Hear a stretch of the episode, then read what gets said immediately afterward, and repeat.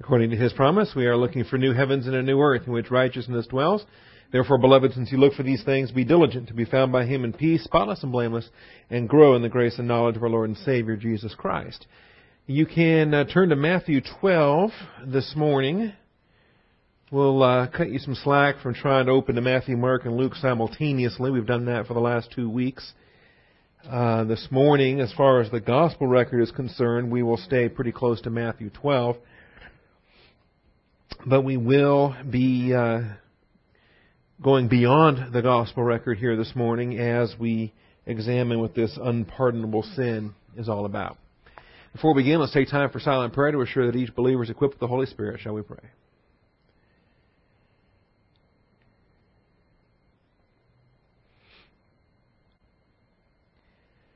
Almighty Father, we humble ourselves under the authority of your word, and we thank you for the privilege we have to assemble together to show ourselves approved. Father, we thank you for the freedom our nation enjoys, the blessings we have to be able to assemble together without fear of uh, the government coming in and hauling us away or or uh, violence directed against us, Father, as happens in so many other places around the world. Father, I thank you for the truth of your word and the privilege we have to have the whole counsel line upon line, precept upon precept. And when we encounter a difficult passage, such as uh, sometimes people can get worked up over the unpardonable sin, Father, I pray that we would simply uh, relax in your grace, relax in your uh, the, the provision of the Holy Spirit to guide us in all things, even the deep things of God. So, Father, set aside distractions, open the eyes of our understanding, and bless us with the truth of your word this morning. We thank you. In Jesus Christ's name, amen. All right, this is episode 24 out of 56 events that take place in the um, Galilean ministry, and we are coming towards the end of the Galilean ministry. You say, how is 24 out of 56 coming towards the end? Well, the ones we have coming up will be very fast ones coming up. There's, uh, yes, there's some uh, obviously depth in, in a number of them, but I'd say we're we're good halfway through the Galilean ministry at this point. As we study this text from Matthew 12, Mark 3, and Luke 11, the uh, context is the casting out of a demon and uh, the the uh, antagonism that's been growing and growing and growing has gotten now to the point where they are the opponents are getting very vocal in their opposition, even to the point of ascribing demonic powers uh, as being the authority by which the Lord is doing these things. And so let's just get a reminder of what we're looking at here in Matthew 12, starting in verse 22. A demoniac who was blind and mute was brought to Jesus, and he healed him, so that the mute man spoke and saw. All the crowds were amazed and were saying, This man cannot be the son of David, can he? But when the Pharisees heard this, they said, This man, this one, casts out demons only by Beelzebul, the ruler of the demons. And knowing their thoughts, Jesus said to them, Any kingdom divided against itself is laid waste, and any city or house divided against itself will not stand. A lot of times people take that verse and they read it the wrong way and they say, well, Satan's house is not divided. Actually, that's not what that says. Satan's house is divided.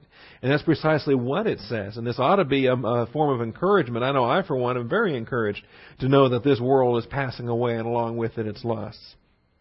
If and he does. Satan casts out Satan. He is divided, and he is.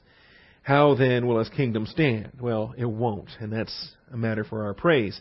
If I by Beelzebul cast out demons, by whom do your sons cast them out? For this reason they will be your judges. But if I cast out demons by the Spirit of God, then the kingdom of God has come upon you. So that's where we left off, and that's where we want to jump into it here this morning. We examined this, uh, the episode here taking place in Capernaum, described as home, under point one. I turned that ringer off. All right. Under point two, somebody always thwarts me. I turn it off, and someone comes along and says, "The ringer's always off." Yeah. Next thing, I'm going to rip it out of the wall and throw it in the trash. The uh, what do we need a phone for?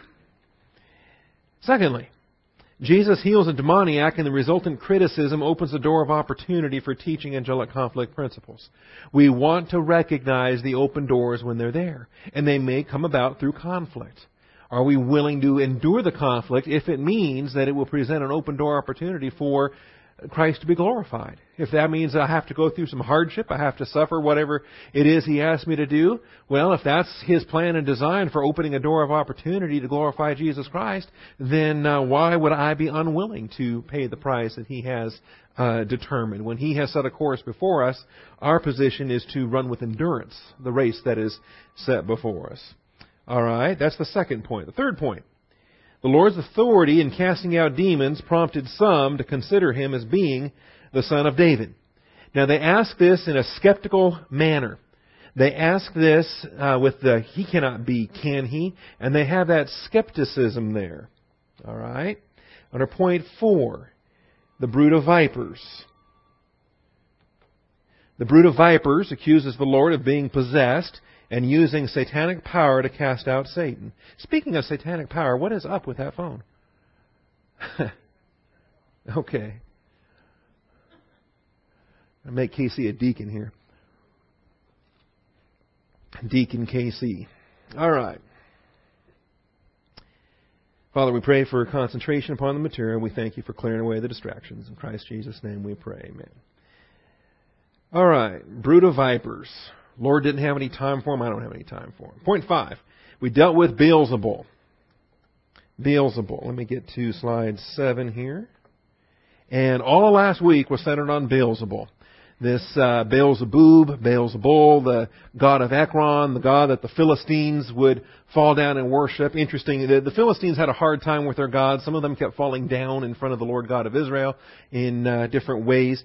They had uh, um, this God that they were very pleased with, very proud of, that they worshipped, and Elijah made a total fool out of him on, on Mount Carmel, uh, mocking his prophets, mocking his priests, and all the rest. And so last week's lesson that gave us more information on Beelzebul is, uh, is available for you as well. Now under point six, the three lines of thinking, as we ran out of time here, Jesus answered his critics with three lines of thinking. I'm just going to put them up here for us to look at again. First of all, divided kingdoms don't stand. Something that churches ought to keep in mind.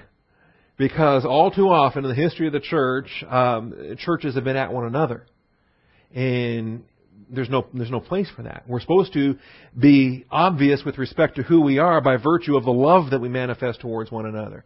An unbeliever ought to look at us and they may know nothing else about us other than the fact that we manifest a love towards one another that's more powerful than anything they can possibly understand and they don't understand why when they're living in the midst of a dog eat dog world where it's, you know, do whatever you have to to get ahead, they don't understand who this body of people are that love one another. This body of people that esteem the other as more important than themselves. That is alien to this cosmos world's way of thinking. So, obviously, kingdoms, cities, houses, local churches, marriages, anything with that internal division, it's doomed portrayed for us here in Matthew 12, Mark 3, and Luke 11. Likewise, we have these Pharisaical exorcists, and uh, and he just nails them right here. He says, if if I'm using the demonic power to do this, then what are your exorcists doing? Now, it it's a rhetorical question. It's not meant to be answered. It really can't be answered because uh, it's it, it sets them up with with an unanswerable uh, conundrum. If they answer, well, no, obviously ours don't, well then they have to admit the possibility that, that that's not what he's doing either. See? If, in other words, if they're saying that the only way he can do this is to be demon possessed, well then they have to admit the same thing for their own exorcists. If, if the only way Jesus can be casting out this demon is through demonic power, well then that, that lumps their guys into the same boat. And, and, and so he's, he's caught them here in their own, in their own trap. And the uh, the passage there in the in the uh, book of Acts I mentioned last week is is a good passage where you could observe the impotence of these Jewish exorcists, where they try to use their incantations, they try to use formulas, they even try to invoke the name of Paul. They you know they say I abjure you by this Jesus whom Paul preaches, and the demons just turn to these exorcists and say, well. We know Jesus and we've heard of Paul, but who do you guys think you are? And they just turned and ripped him to shreds. All right, and it's it's funny because I have that kind of twisted, humorous sense of humor. I can laugh when I read that, but it's not a joking matter when you stop to consider how deadly, how serious demonism actually is. So these, uh, I, I think it's kind of neat the way the Lord phrased it this way. Um, if I by Beelzebul cast out demons, by whom do your sons cast them out? Uh, it's it's convicting right there. Now, I think we all can answer this. Were were the Pharisees uh, uh, sons of Pharisees? You know, were the Pharisees students? Were they using the Holy Spirit? Were they representing the kingdom of God? No. So who were they casting out demons by? Okay? Let's realize that's the reality of what was taking place. Which is why the Pharisees were so eager to lay that accusation. Because that's what they were involved in.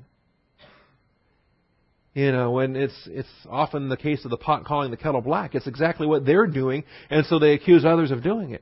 The problem is, as soon as they lay that accusation, Christ is able to turn the tables on them and say, "Well, is this what you've been doing all along?" Keep this in mind, by the way. So many of the modern, uh, you know, the signs and wonders crowd, it's all just staged demonism and you set somebody up with a demonic illness, and then somebody else comes along and does this supposed healing, and oh, praise the Lord, and all this wonderful stuff's taking place, but it's not godly. It's, demo- it's demonism masquerading as Christianity to to uh, dupe the unsuspecting, and it's uh, it's pretty sad because it thrives in our in our culture. All right, then the third line of argument: if, and it is, first class condition. This is a true statement. If this is the Holy Spirit at work, then Israel is presently beholding the at hand kingdom of God. And, I, and we need to really even intensify that. We'll intensify that under point seven. Not only is it at hand, but the statement here is upon you in verse 28. That's a big difference between being at hand and being upon you. Up till now, the message has been the kingdom of heaven is at hand. John the Baptist said the kingdom of heaven is at hand. Jesus says the kingdom of heaven is at hand. Now it is literally upon you. It's crashing down on your heads. And we'll talk about that here shortly because that's why the forces of darkness are so terrified in the Great Tribulation. They even request the mountains to come crashing down on their heads. They're hiding from God's holiness. They're hiding from God's wrath. And we'll have some of those verses coming up this morning. Now, the unpardonable sin in this context, point seven, the attribution of satanic power rather than the Holy Spirit's power constitutes the unpardonable sin. The attribution, and this is in this context, will describe what the unpardonable sin is and relate it to other contexts, specifically our own context, as church age believers in the 21st century. But here in this Matthew 12 passage and Mark 3, the attribution of satanic power rather than the Holy Spirit's power for the work of Jesus Christ constitutes the unpardonable sin. And we're going to read it for what it says, and then we're going to start making some um, explanations. Verse 31 is a therefore. And we don't want to lose track of the therefore. In fact, oh, who said it? Now, lots of people have said it, but I forget who gets credit for quoting it. But um, whenever you encounter a therefore, you want to ask yourself what it's there for. What's the context? What's it building on? What's it concluding? In this case, the, the therefore in verse 31 is following the uh, the message of, of you're either with me or against me in verse 30.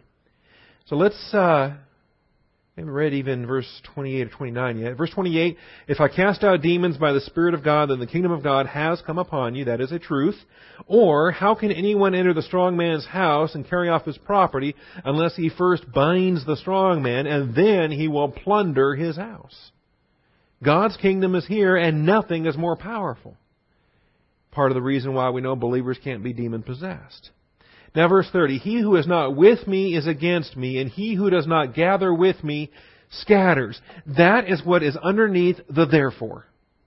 You're either with me or you're against me. It's kind of like the, you know, our president made a speech like that about the war on terror. You know, it's time to decide what side you're on.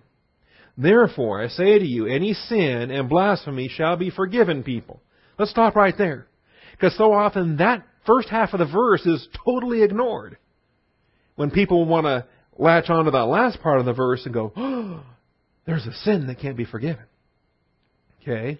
So what does that mean? Does that mean if I'm a believer and I commit that sin, that sin can't be forgiven, so I lose my salvation, I'm going to die and go to hell? Is that what that verse means? No. Let's recognize that the second half of the verse follows the first half of the verse, and let's realize what uh, is truly being said. Any sin and blasphemy shall be forgiven. That's a statement. However, blasphemy against the Spirit shall not be forgiven. And then it gets amplified in verse 32. Whoever speaks a word against the Son of Man, it shall be forgiven him. However, whoever speaks against the Holy Spirit, it shall not be forgiven him either in this age or in the age to come. So we're dealing here with a two-sided coin, and we get it in verse 31, we get it in verse 32. So we want to be able to handle both sides of this coin uh, in order to make the right application. Now, we're going to give this to you under six subpoints and A, B, C, D, E, and F.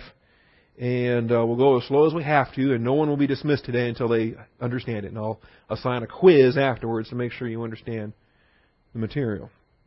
It was like Sunday. You were not dismissed unless you understood what the sin unto death was all about on Sunday. All right, point A.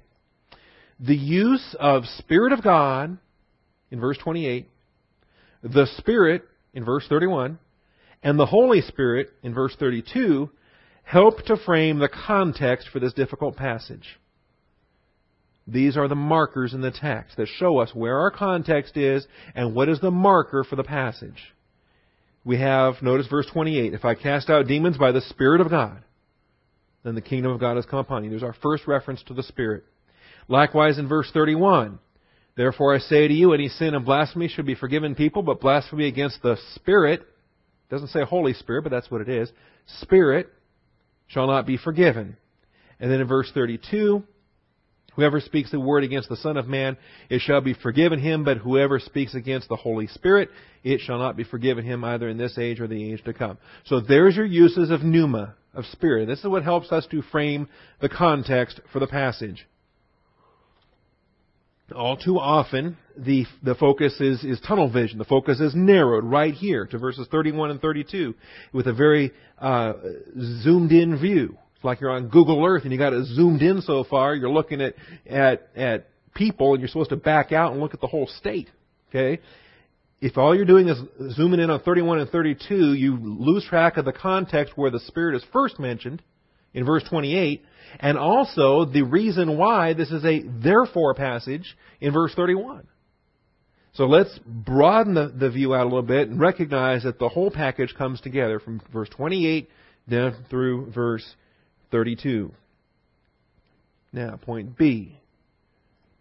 With victory over diabolical forces, diabolical meaning Satan's, he is ha diabolos, he is the slanderer. Let's keep that in mind with victory over diabolical forces.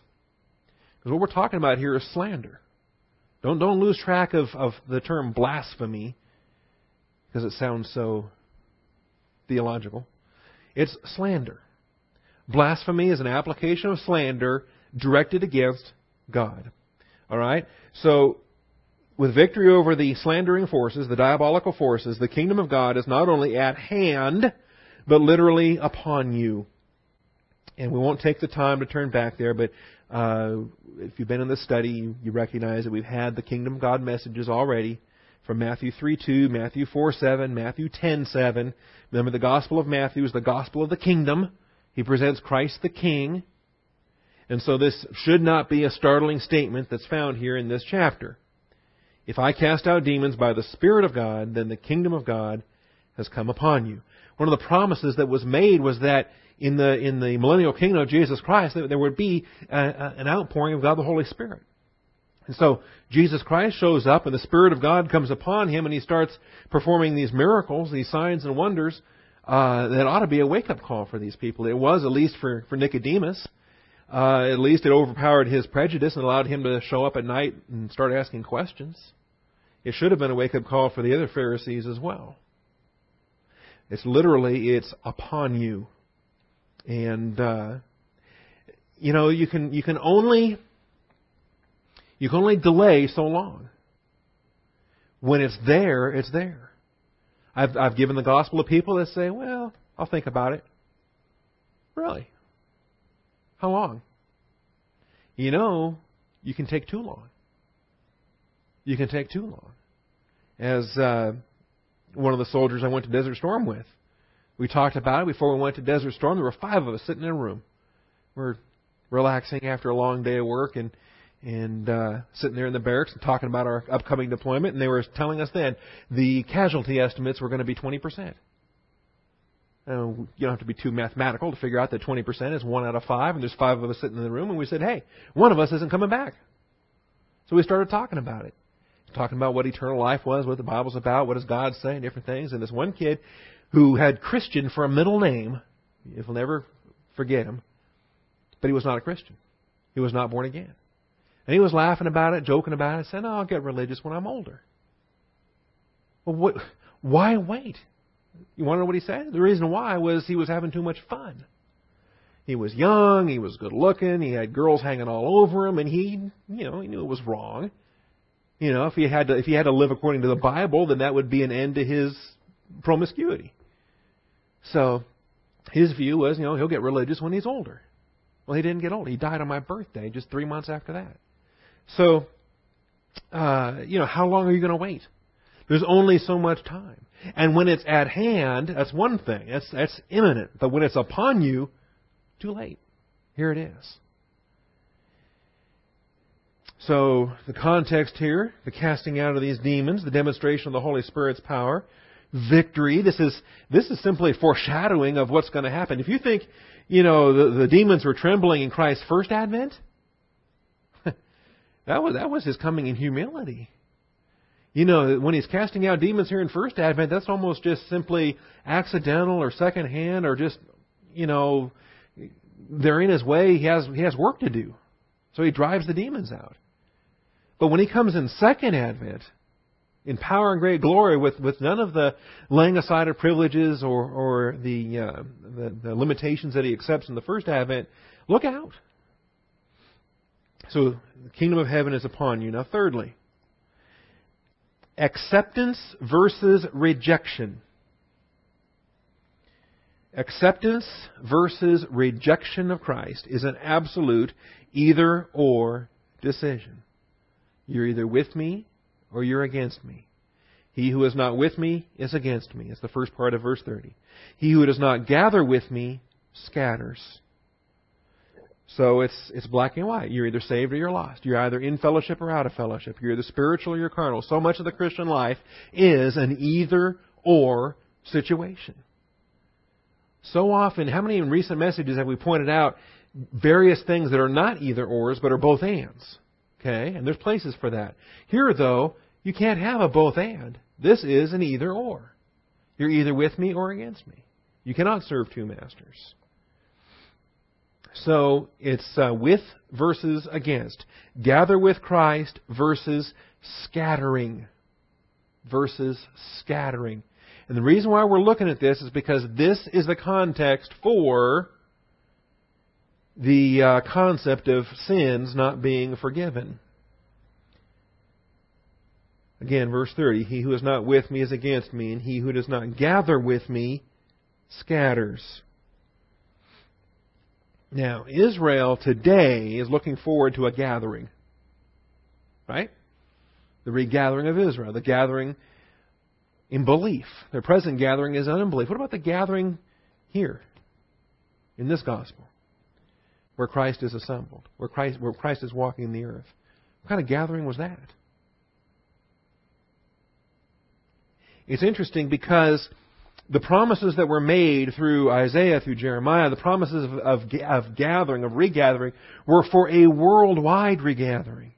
And yet when Zerubbabel, Ezra, and Nehemiah led the Jews out of their exile back into the land, was it a worldwide regathering? No. No, not even close. It was actually a remnant that had gone back to the land. More remained in Babylon than went back to Jerusalem. More remained in the diaspora than went to Jerusalem the population of, of Jerusalem, the population of Israel in Jesus' day was lower than the Jewish population worldwide at that time. See? So, um, well, let's look at it. Let's, let's at these other passages here. Um, And I want to do it in this order, starting with Isaiah 2, verses 10 through 21. Isaiah 2, 10 through 21. And hopefully you'll get, you'll start to gather what happens here. How the choice to not gather is understandable when the people you're talking about are plunged in darkness. It's what Christ pointed out in, in the Gospel of John that the light came into the world, but men hated the light. They loved the darkness rather than the light. Why? Because their deeds were evil. Likewise, when it comes to being gathered by the Christ versus fleeing and hiding from the Christ, the uh, what's the difference between the two categories? The negative volition, the sin, the evil on the part of those that uh, that uh, don't want to gather, that don't want to come. Okay. Now in Isaiah two, it's kind of a long context, but we can pick it up. Um, before, even before verse 10, first of all, let's just recognize that this is about the last days. Uh, Isaiah 2 2, the word which Isaiah the son of Amoz saw concerning Judah and Jerusalem. Now it will come about that in the last days the mountain of the house of the Lord will be established as the chief of the mountains and will be raised above the hills, and all the nations will stream to it. And many peoples will come and say, Come, let us go up to the mountain of the Lord, to the house of the God of Jacob, that he may teach us concerning his ways, and that we may walk in his paths. For the law will go forth from Zion, and the word of the Lord from Jerusalem. What a day that's going to be. Where Gentile nations will realize we need to go to Jerusalem because that's where we can get instructed. The Lord dwells there. We can have the Jewish people teach us his law. We can walk in his light. What a blessing and he will judge between the nations. He will render decisions for many people. See, we won't need the United Nations building in New York. All right? They will hammer their swords into plowshares and their spears into pruning hooks. How often does that verse get quoted? But re- realize that that verse cannot be fulfilled until Jesus Christ has returned and he's ruling in Jerusalem and the Gentile nations are submitted to him and going to Jerusalem for his decisions. Once that takes place, sure, we don't need a military anymore. Nation will not lift up sword against nation, and never again will they learn war. I'm not going to take you into this this morning, but stop to consider never again will they learn war. Ask yourself, what then is the form of warfare that they're engaged in when they gather as the sand of the seashore at Gog Magog? Because it is called a war, but it's not a military war when you relate Revelation 20 to Isaiah 2:4, you have to make a decision. Because they never again learn war in a military uh, tactical sense. But when they're gathered, Gog Magog rebellion, Revelation 20, it is for war. Well, what kind of war is that? I'll tease you with that, and then uh, we'll get to it in, in time. Verse uh, 5 Come, house of Jacob. Let us walk in the light of the Lord. Now, here comes this invitation. Come. And I love Isaiah. Isaiah is a great gospel of grace in the Old Testament. And how many times is the invitation given? Come. Okay? And it, it a promise of the Gentiles coming to the Jews and, and peace on earth and all that great stuff is wonderful, except, of course, if Israel is still pagan and in rebellion and in all kinds of darkness and so forth, then that's a problem. So Israel has to make sure that they're walking in the light first. And uh, so the the the uh, invitation is now uh, given here. Come, house of Jacob, let us walk in the light of the Lord. And the reminder, you have abandoned your people, the house of Jacob, and, and the things there. All right, that gets us ready for verse 10. Because what happens here, um, by virtue of their idolatry, by virtue of their evil, listed in verses 7, 8, and 9, the land has been filled with idols. They worship the work of their hands. So, if that's your life, if your life is idolatry, and you're living in the world and for the world, and all of a sudden the Lord comes back and says, Come, what's your reaction going to be? That's right. That's why it says in verse 10, Enter the rock and hide in the dust from the terror of the Lord and from the splendor of His majesty. For those that are regenerate, the coming of Christ is going to be wonderful.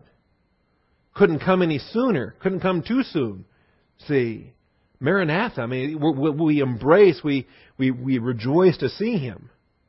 But for those involved in idolatry, it's a terror. So uh, enter the rock and hide in the dust from the terror of the Lord and from the splendor of His majesty. The proud look of man will be abased, and the loftiness of man will be humbled, and the Lord alone will be exalted in that day. See, that's totally opposite of what they were doing. They were all about self-exaltation. For the Lord of hosts will have a day of reckoning against everyone who is proud and lofty, and against everyone who is lifted up, that he may be abased. Remember, if you humble yourself under the mighty hand of God, He will exalt you in the proper time. But if you exalt yourself, everyone who exalts himself will be brought low. It will be against all the cedars of Lebanon that the lofty and lifted up, against all the oaks of Bashan, against all the lofty mountains, against all the hills that are lifted up, against every high tower, against every fortified wall, against all the ships of Tarshish, against all the beautiful craft. The pride of man will be humbled, and the loftiness of men will be abased, and the Lord alone will be exalted in that day. Keep in mind, I, I, hope that this will be a passage that will come to mind when you stop to consider what our part in the angelic conflict is supposed to be. Why the weapons of our warfare are divinely powerful for the destruction of fortresses. For we are destroying speculations and every lofty thing that is lifted up against the knowledge of God. Take that 2 Corinthians 10 passage related to Isaiah 2 and start to uh, consider what, what the scope of the angelic conflict ought to be. Verse 18, but the idols will completely vanish. Men will go into caves of the rocks, into holes of the ground before the terror of the Lord and the splendor of His majesty when He arises to make the earth tremble. In that day, men will cast away to the moles and the bat, bats their idols of silver and their idols of gold, which they made for themselves to worship, in order to go into the cavern of the rocks and the clefts of the cliffs before the terror of the Lord and the splendor of His majesty when He arises to make the earth tremble. So there is, in apocalyptic form, a preview for what we're going to deal with when we get into the book of Revelation. Micah 7:17, another related passage. Micah being a contemporary of Isaiah. Jonah, Micah, Nahum. Micah 7:17. Micah 7 can have some great comfort. Micah 7 is the chapter that talks about our sins being cast in the depths of the sea. But a little bit ahead of that context, they will lick the dust like a serpent. Like reptiles of the earth, they will come trembling out of their fortresses. To the Lord our God, they will come in dread, and they will be afraid before you. Sounds confrontational, doesn't it? why, why do we shy from conflict? Our message is inherently a message of conflict. When we're proclaiming the free gift, do you know what else we're saying? We're saying, He who is with me gathers to me, and he who is against me scatters. Luke 23:30. Back to the Gospels. Luke 23:30.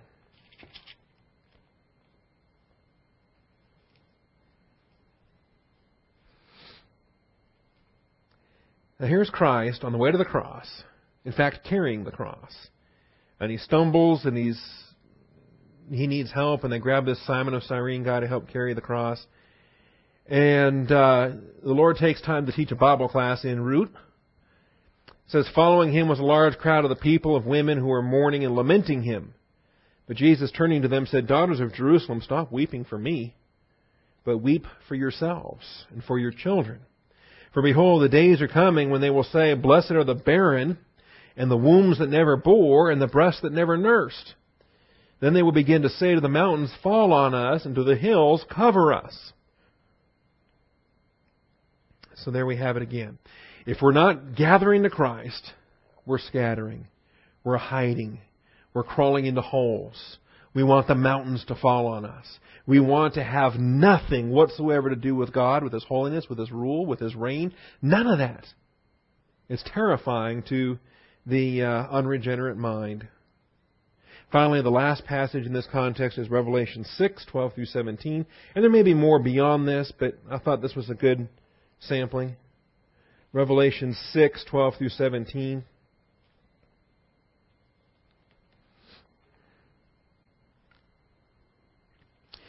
Anybody can name the uh, the bowls, the vials, the trumpets?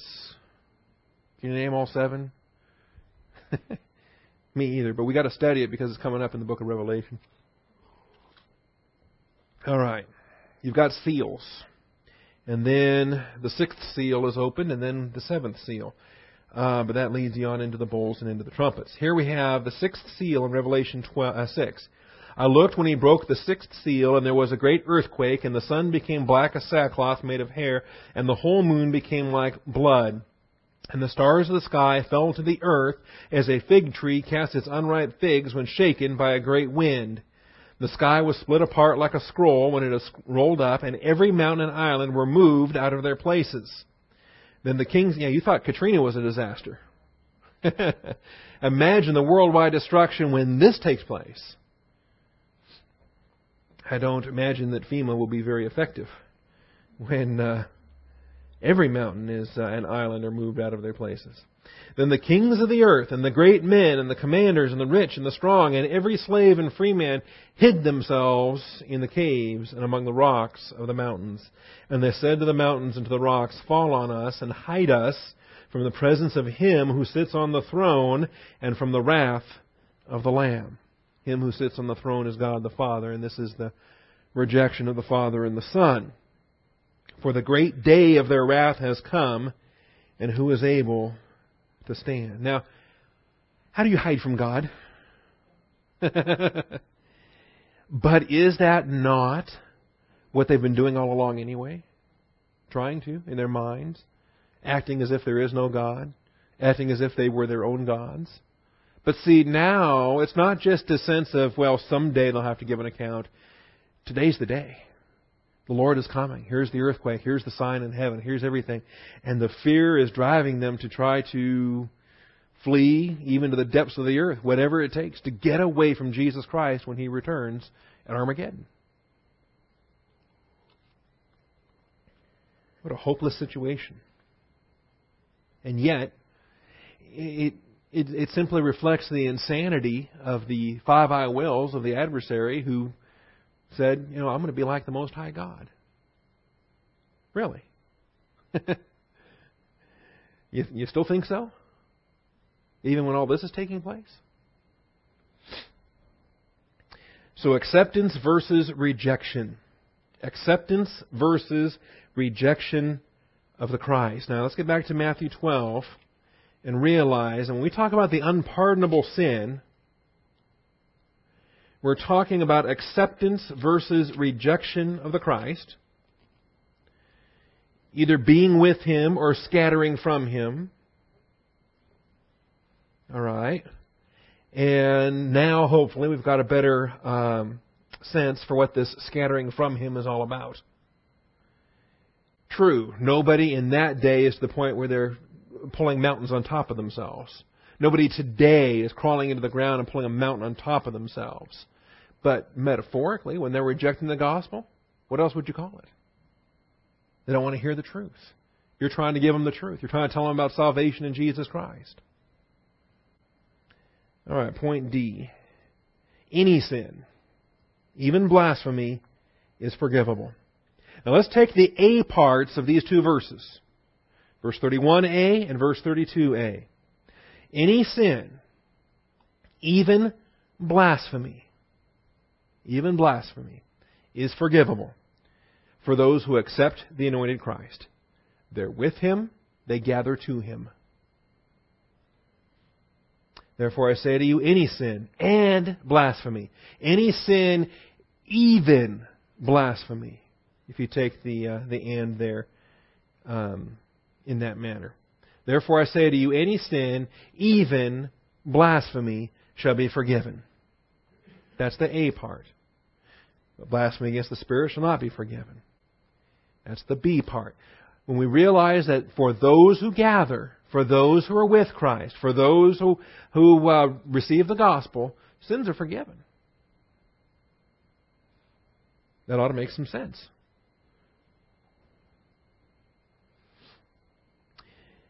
When we stop to consider the um, the role of the Holy Spirit and on all of the um, uh, revealing work that the Holy Spirit does at spotlighting the Christ, that's what He's doing today, convicting the world of sin, righteousness, and judgment. He is not revealing Himself; He's revealing the Christ. He says that He will take what is of mine and disclose it to you. So here we have, and now this is not church age, this is, this is Old Testament still, but we see the role of the Holy Spirit anointing the Christ. He is revealing the Christ. The Christ is, is revealing the Father, and they're rejecting that.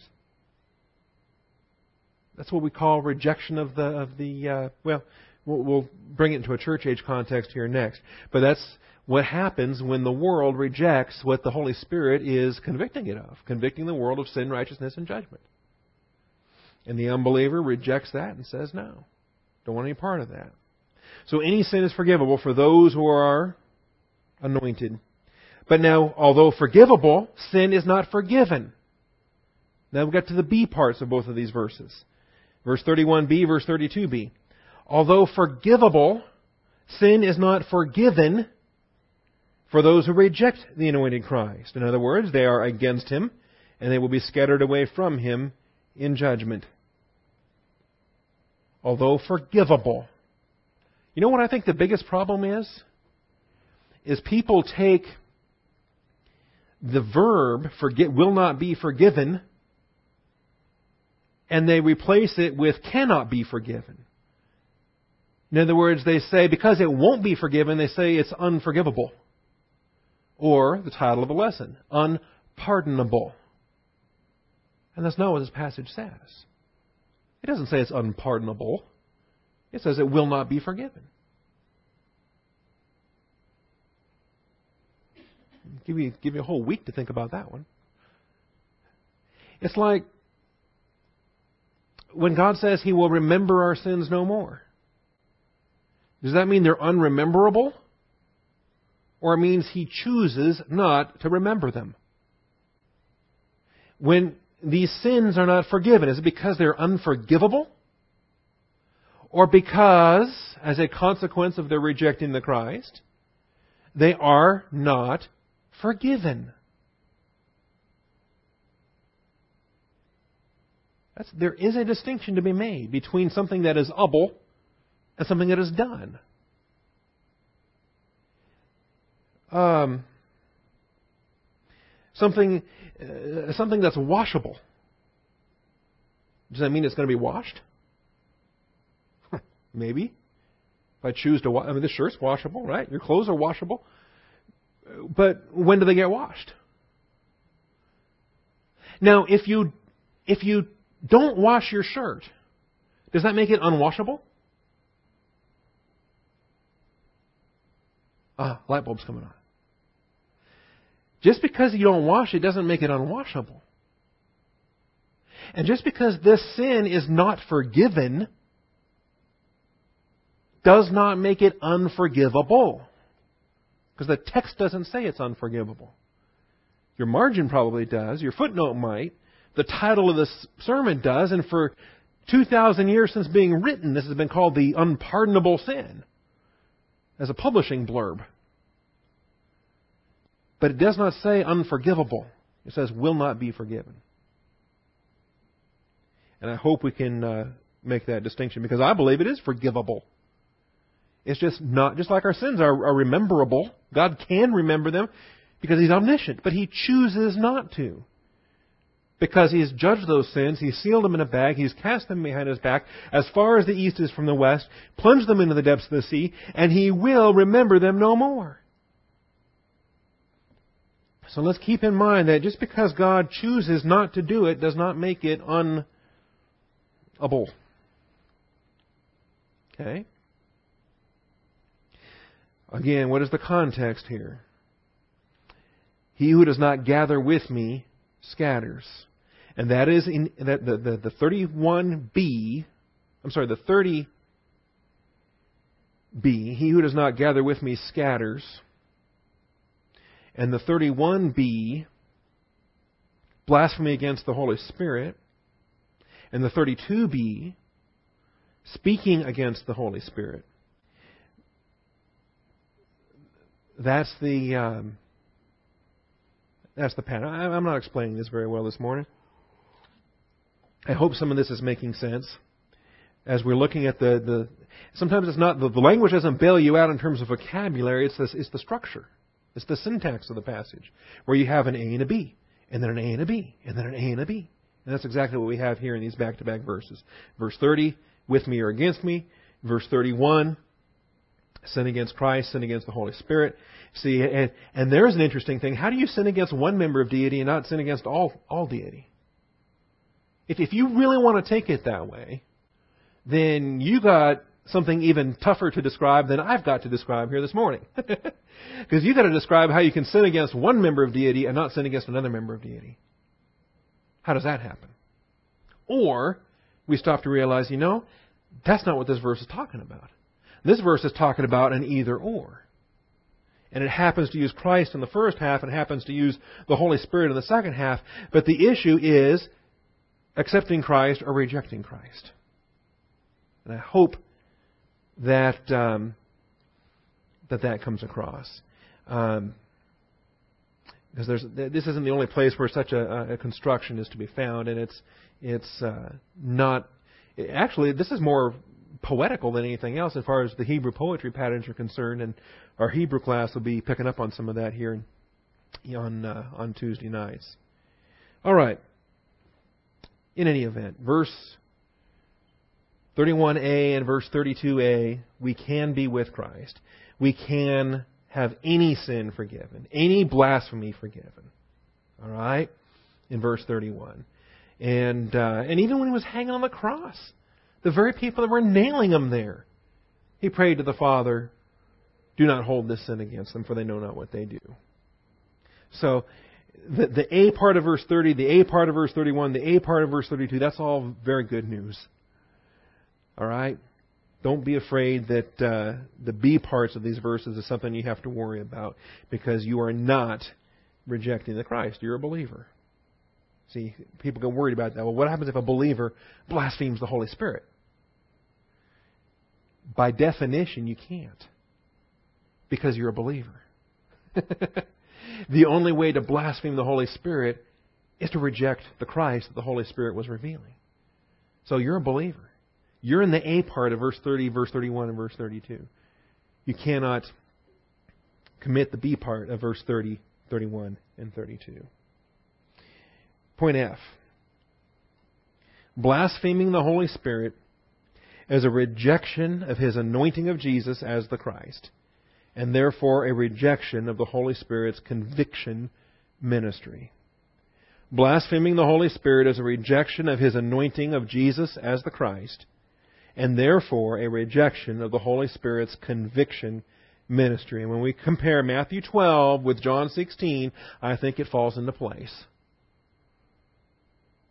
Matthew 12, 22 through 29, that's our context here. John 16, 8 through 11. Therefore, a rejection of the Holy Spirit's conviction ministry. Now, you and I can't. So, some commentaries I don't think are very helpful because they say, well, you can't commit this sin today because in order to commit this sin, you had to have been living at the time Christ was here, and you had to observe a miracle that He did by the power of the Holy Spirit, and you had to ascribe uh, that activity to satanic power. Okay? Well, no. had you been around back then, and had you done that back then, well, then sure, that would have qualified. But there's more to it than just simply that. You were rejecting the Holy Spirit's convicting ministry as spotlighting the Christ, the anointed one. John 16, 8 through 11. That'll be our last passage this morning. John 16, 8 through 11.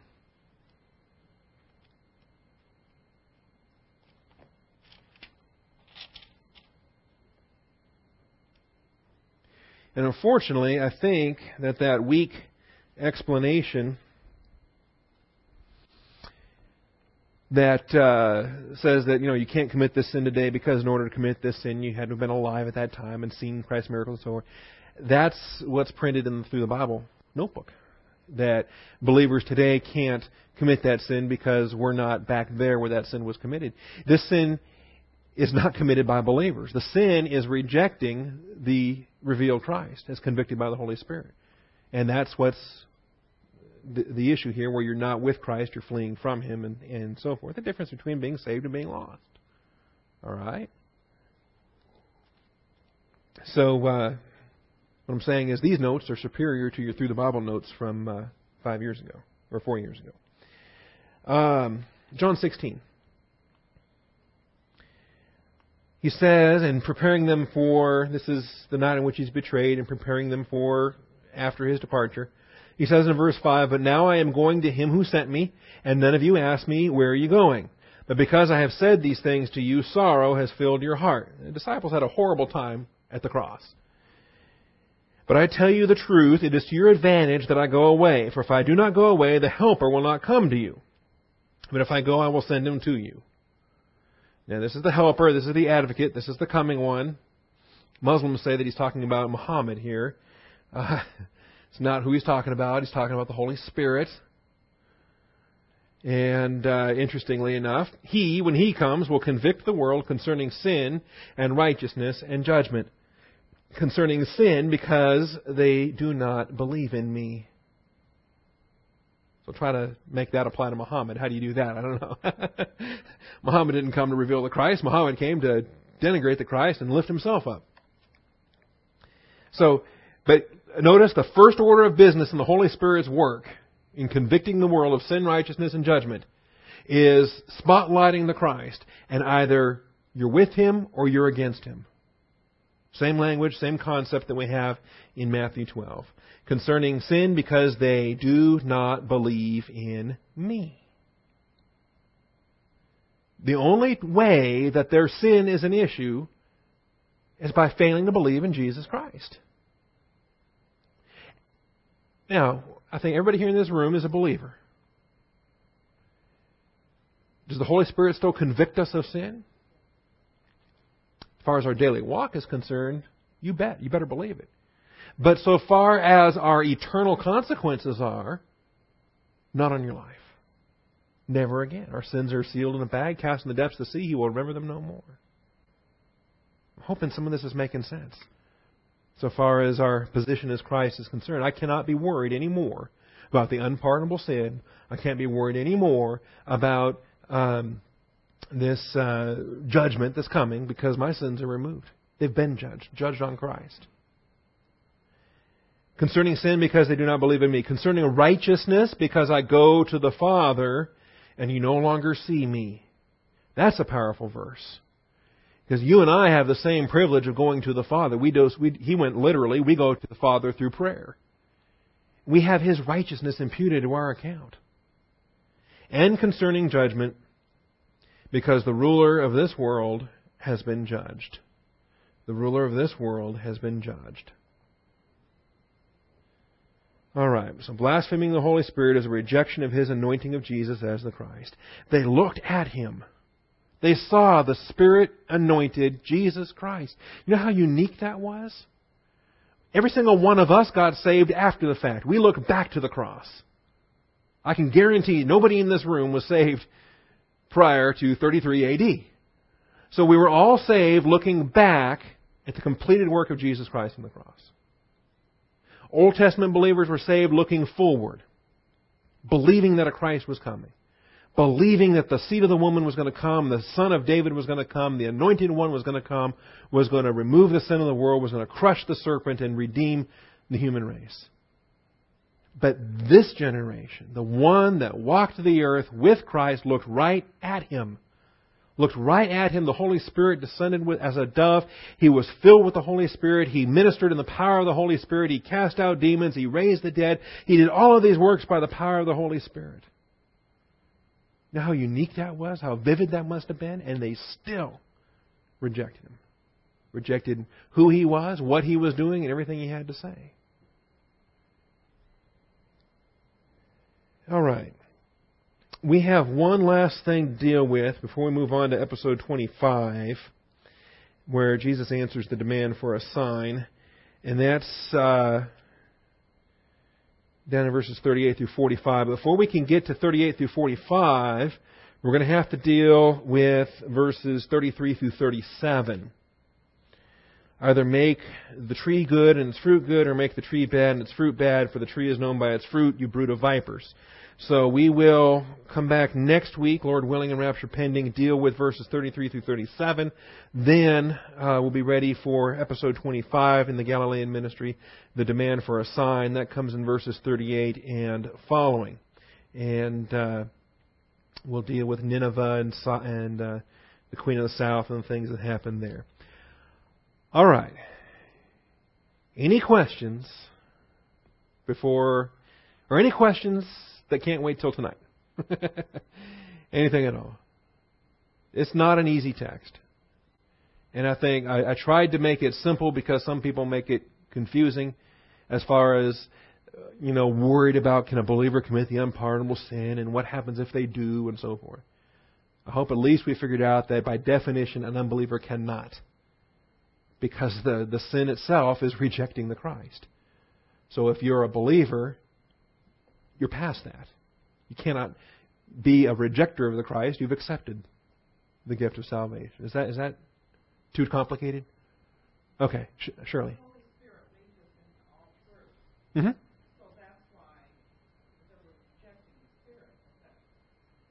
Yes.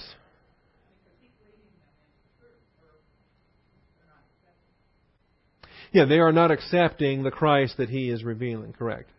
Correct. And that's why the um, the role of the Holy Spirit after Christ ascends is what it is because that's what it was before Christ ascended. That's what the Holy Spirit was doing in and through Jesus Christ. But now that Christ ascends to the Father, He says, I will send the Helper, and He will convict the world of sin, righteousness, and judgment of sin because they do not believe in me. Right. Father, thank you for the truth of your word. Thank you for this morning and the privilege we have to uh, study these truths. Father, I pray for your faithfulness in, in guiding us and giving us understanding. Pray that these things might be clear, and we thank you in Christ Jesus' name. Amen.